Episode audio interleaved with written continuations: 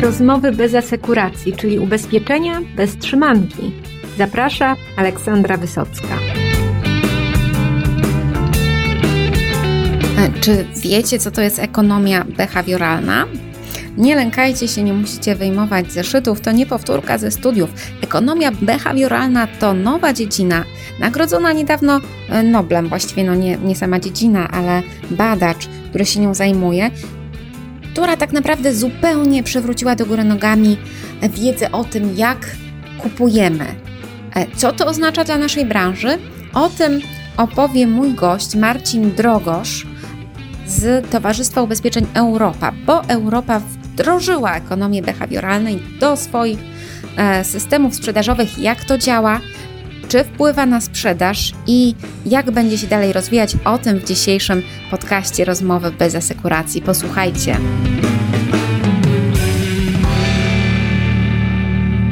Cofniemy się trochę na sam początek w czasie do 2017 roku, kiedy Richard Thaler otrzymał e, Nagrodę Nobla za zagadnienia dotyczące ekonomii behawioralnej.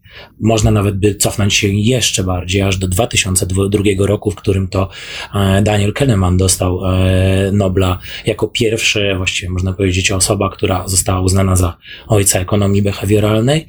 E, no i właśnie przechodząc do tego tematu, nad którym dzisiaj będziemy się skupiać, czyli ekonomii behawioralnej, to warto poświęcić e, temu uwagę ze względu na efekty, które można uzyskać dzięki e, zastosowaniu tej e, można powiedzieć, unikalnej w tej chwili na polskim rynku technologii, która pozwala na to, by być bardziej przyjaznym klientowi, a jednocześnie wpływać pozytywnie na wyniki finansowe firmy.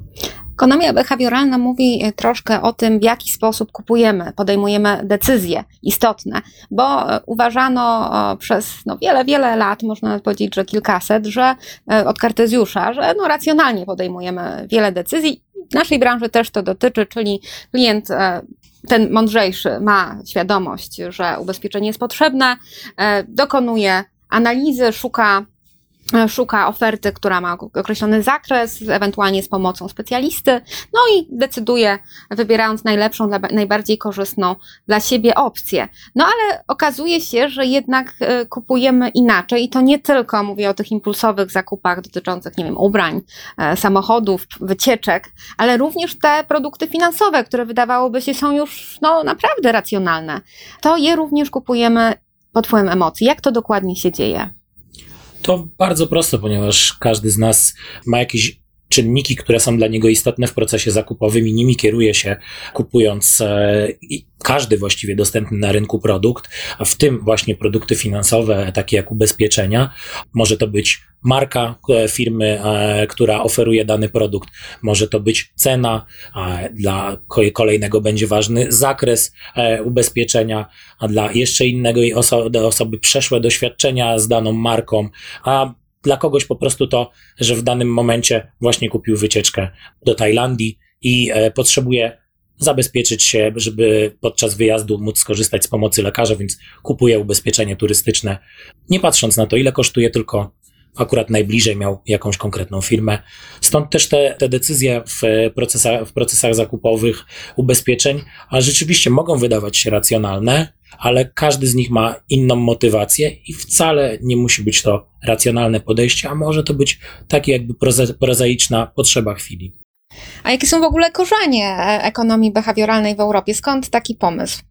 Jeżeli chodzi o ekonomię behawioralną, to u nas ona pojawiła się za pośrednictwem naszego e, niemieckiego partnera, firmy Vocatus, która jest niemieckim startupem i wspólnie opracowaliśmy e, program e, wdrożenia tego, wdrożenia ekonomii behawioralnej w naszej firmie. Właściwie w każdym momencie, tak pozyskiwania przez y, naszą firmę wiedzy dotyczącej ekonomii behawioralnej ten startup był obecny, a w tej chwili już po, e, po takim uzyskaniu pełnego wdrożenia Sami mamy wyszkolonych ludzi, którzy czynnie wdrażają tą wiedzę dotyczącą ekonomii behawioralnej w naszych strukturach. Czy oni e, robili już też takie wdrożenia na rynku niemieckim? Na rynku niemieckim tak i na rynku europejskim. Firma Avocatus jest globalnym liderem wdrażania e, ekonomii behawioralnej e, na rynkach właściwie można powiedzieć całego świata. Czy te wyniki, które są uzyskiwane e, na tych innych rynkach, to są podobne do tych, które wy wypracowaliście, czy jest jakaś specyfika, którą już da się wyczuć polskiego rynku? My staraliśmy się w pierwszej fazie, e, rozważając wdrożenie ekonomii behawioralnej, skoncentrować na rynkach ubezpieczeniowych i te wyniki, które obecnie osiągamy w porównaniu do przedstawionych wcześniej założeń, pokrywają się i, i e, można śmiało powiedzieć, że efekty są porównywalne do tych wdrożeń, które już e, miały miejsce, więc rynek polski idealnie wpasowuje się w tendencje europejskie i światowe, jeżeli chodzi o zachowanie klientów. No, słuchają nas także agenci ubezpieczeniowi, no i wy wiecie najlepiej, że e, do różnych klientów różne argumenty trafiają i że e, no, próba jednolitej komunikacji ze wszystkimi, no to nie przyniesie sukcesów. No i okazuje się, że ta wiedza może również być e, wspomożona najnowszą technologią i że można nauczyć się rozpoznawać z jakim typem klienta mamy e, do czynienia i w jaki sposób się z nim komunikować, żeby on rozumiał nasz przekaz, no i żeby usłyszał te informacje, które są dla niego najważniejsze. I rozumiem, że wy coś takiego e, w Europie zrobiliście. Proszę troszkę o tym opowiedzieć. Dobrze, więc rzeczywiście jest tak, że postawiliśmy na to, aby klientów informować o tych rzeczach, które są dla nich najbardziej istotne, żeby uwypuklać to, co do klienta przemawia i żeby, to, żeby tego dokonać, prze, zaczynając od naszego contact center, w którym sprzedajemy właśnie produkty ubezpieczeniowe, przemodelowaliśmy naszą rozmowę, dostosowując badanie potrzeb e, klienta do tego, by po pierwsze dopytać w sposób dogłębny klienta o to, czym jest najbardziej zainteresowany i jednocześnie dopasować naszą ofertę do tego, czego oczekuje od naszej firmy w danym momencie. I rzeczywiście, zadając kilka dodatkowych pytań w trakcie rozmowy, spowodowaliśmy, że klienci stali się bardziej otwarci, chętniej mówili o swoich potrzebach, a także chętniej dokonywali zakupu produktów, które zaprezentowane we właściwy, jeden produkt tak właściwie, zaprezentowany we właściwy sposób dla danego klienta, powodował, że jego decyzja, e, że jego decyzja zakupowa była prostsza e, w danym momencie dla niego do podjęcia niż jakieś kwestie mogące wpłynąć na to, że musi się jeszcze nad tym zastanowić, czy na przykład kwestie e, związane z tym, że nie chce aż tak dużo pieniędzy wydawać. To, jeżeli było dobrze przedstawione przez naszego pracownika, kończyło się tak naprawdę sukcesem w postaci, w postaci zakupu ubezpieczenia przez klienta. No, czyli rozumiem, że klienci, e, z którymi komunikujemy się w sposób zgodny z ich preferencjami, no, kupują częściej i więcej. To jest bardzo proste i rzeczywiście tak jest, ponieważ e, jeżeli lubimy jakiś produkt, tak to kolokwialnie nazwę, e, to prościej jest nam go kupić. Jeżeli widzimy te korzyści, które są dla nas istotne z danego produktu, to też prościej jest nam go kupić. Jeżeli krócej trwa proces zakupowy i bardziej jesteśmy e, doprowadzeni tak jakby w moment, w którym to nie my musimy podejmować decyzję, tylko my już wiemy o słuszności podjęcia tej decyzji, to na pewno e, ta możliwość sprzedaży częściej skończy się sukcesem niż w przypadku, kiedy cały proces decyzyjny leży wyłącznie po stronie klienta. No tutaj się pojawia też takie, takie skojarzenie, no czy to jednak nie jest jakaś manipulacja, że my tutaj pomijamy pewne kwestie i, wy, uwypuklamy inne po to, żeby osiągnąć nasze cele kwartalne. Zupełnie nie ma to żadnego związku z manipulacją. Tak naprawdę nie jest to dostosowywanie jakichś znów, tak powiem, kruczków, które miałyby wpłynąć na to, że klient kupi, ale mówienie o wszystkich aspektach, a uwypuklanie aspektów tych, które, z tych poruszonych, które stanowią największą wartość dla klienta. Podam taki przykład. Z klientami, którzy kierują się, kierują się przy zakupie produktów ceną, rozmawiamy najwięcej o cenie. Z klientami, którzy, dla których najważniejszy jest zakres ubezpieczenia, najwięcej rozmawiamy o zakresie. Oczywiście w przypadku rozmowy o zakresie mniej rozmawiamy o cenie, ponieważ klient jest zainteresowany tym, co zawiera nasze ubezpieczenie, w jakich momentach będzie mógł z niego skorzystać, a niekoniecznie najważniejszy jest dla niego aspekt ceny. Stąd też rozmawiamy o wszystkim, oczywiście o cenie też go informujemy, ale uwypuklamy te najbardziej ważne dla niego rzeczy, czyli zakres ubezpieczenia. No i badacie satysfakcję klientów, e, czy oni, jeżeli rozmawia się z nimi właśnie w taki sposób, e, są bardziej zadowoleni? Możemy otwarcie powiedzieć, że e, nasze wyniki e, badania jakości i wewnętrzne, i tak jakby zewnę i zewnętrzne wskazują na to, że klienci bardzo dobrze oceniają sposoby prowadzenia rozmów przez nas i są zadowoleni, ponieważ rozmowy dotyczą tych aspektów, które są dla nich istotne. Jeżeli chodzi o współczynnik NPS, to zanotowaliśmy duży wzrost zadowolenia klientów wynikający z jakości prowadzonych rozmów, jednocześnie merytorycznego naszego podejścia do klienta, informowania go e, o, e, w rozmowie o rzeczach, które są dla niego istotne. A co najważniejsze, jeżeli chodzi o klientów e, rozmawiających z nami przez telefon, to skróciła nam się długość połączeń, stąd też z klientami rozmawiamy krócej, bo rozmawiamy tylko o rzeczach istotnych dla nich.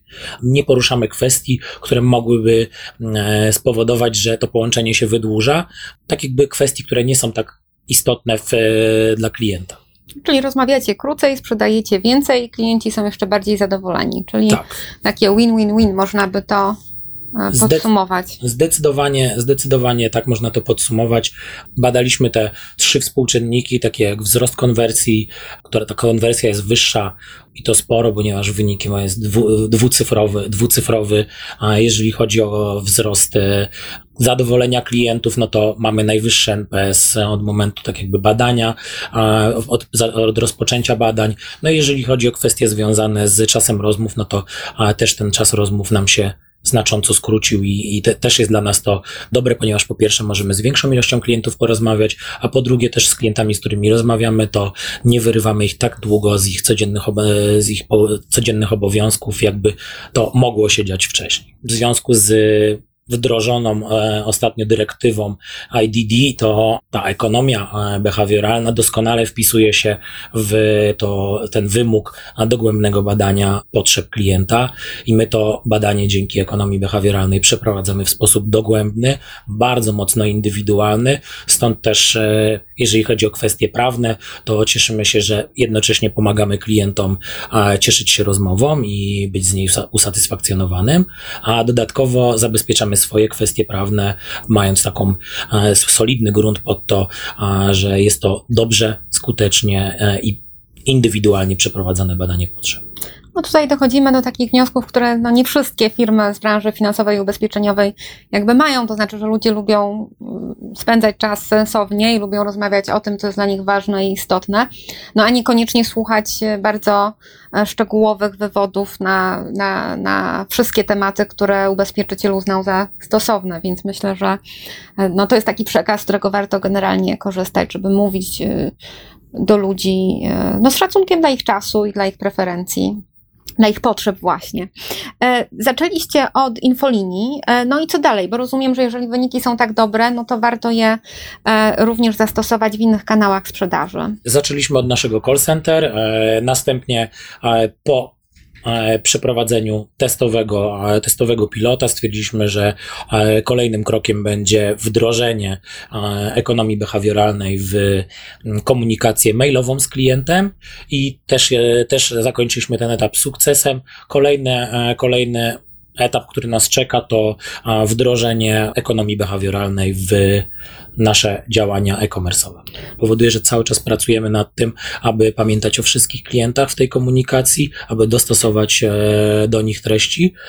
Myślę, że będziemy cały czas to rozwijali, bo nadaje nam to dobre wyniki, a jednocześnie e, osobom, które to realizują, daje satysfakcję z dobrych rozmów, z dobrej pracy z pracownikami, no i przede wszystkim każdy e, w, tutaj w tym, każdy w tej układance widzi efekt tego, co robi.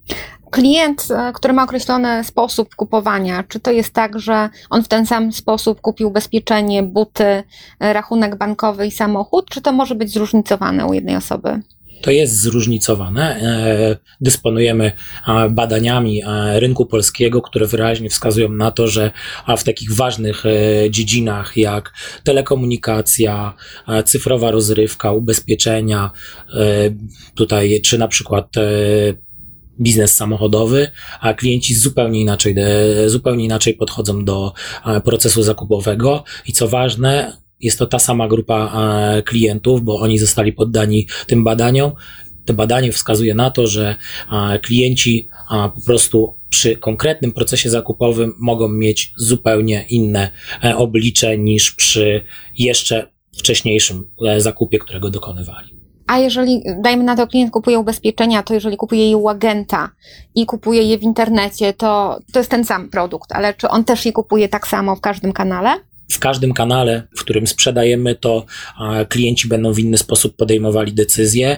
Ci i, do, I to ważne, żeby pamiętać, że to są ci sami klienci, czyli ten sam klient u agenta kupi ubezpieczenie z, może kupić ubezpieczenie z zupełnie innego powodu niż e, kupując je przez stronę internetową, czyli zupełnie inna rzecz będzie miała wpływ na jego proces zakupowy. Nie zawsze liczy się tylko cena, a jako klient sam odnoszę często wrażenie, że w dużej ilości branży na rynku kierujemy się tym, by być atrakcyjnym cenowo, a to też nie zawsze o to chodzi. To by był bardzo pozytywny e, wniosek, tak, że, e, że są też inne rzeczy dla nabywców ważne i na przykład co to może być takiego w kontekście ubezpieczeń? Szumnie rozumiane poczucie bezpieczeństwa, czyli to, jaki jest zakres ubezpieczenia. Każdy z nas poczuje się bezpieczny w zupełnie innej sytuacji, a w związku z tym trzeba też to wziąć pod uwagę, że klienci chcą dowiedzieć się, ci, którzy są zainteresowani poziomem bezpieczeństwa, które zapewni im ubezpieczenie, są zainteresowani aspektami, które to ubezpieczenie zawiera, więc warto im o tym mówić mniej często, mniej czasami interesują się ceną. Są klienci, którzy lubią, kiedy nie tylko troszczymy się o nich, ale troszczymy się też o ich rodzinę i wskazujemy im istotę e, zawarcia danego ubezpieczenia, a pod kątem tego, że nie tylko oni, ale właśnie ich rodzina również będzie zabezpieczona. No i są klienci, e, którzy są bardzo związani z ceną i tak dla nich e, uwypuklanie argumentów dotyczących ceny na pewno będzie istotne.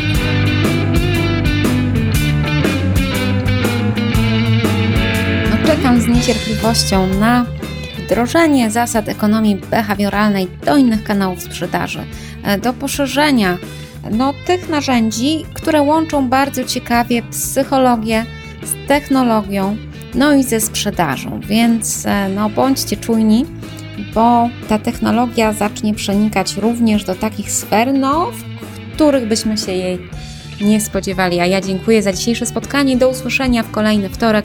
Słuchajcie podcastów Rozmowy bez asekuracji. Jeżeli Wam jest mało, no to wejdźcie na stronę www.rozmowybezasekuracji pisane razem.pl i tam już 88 audycji na bardzo różne ubezpieczeniowe tematy specjalnie dla Was. Dzięki.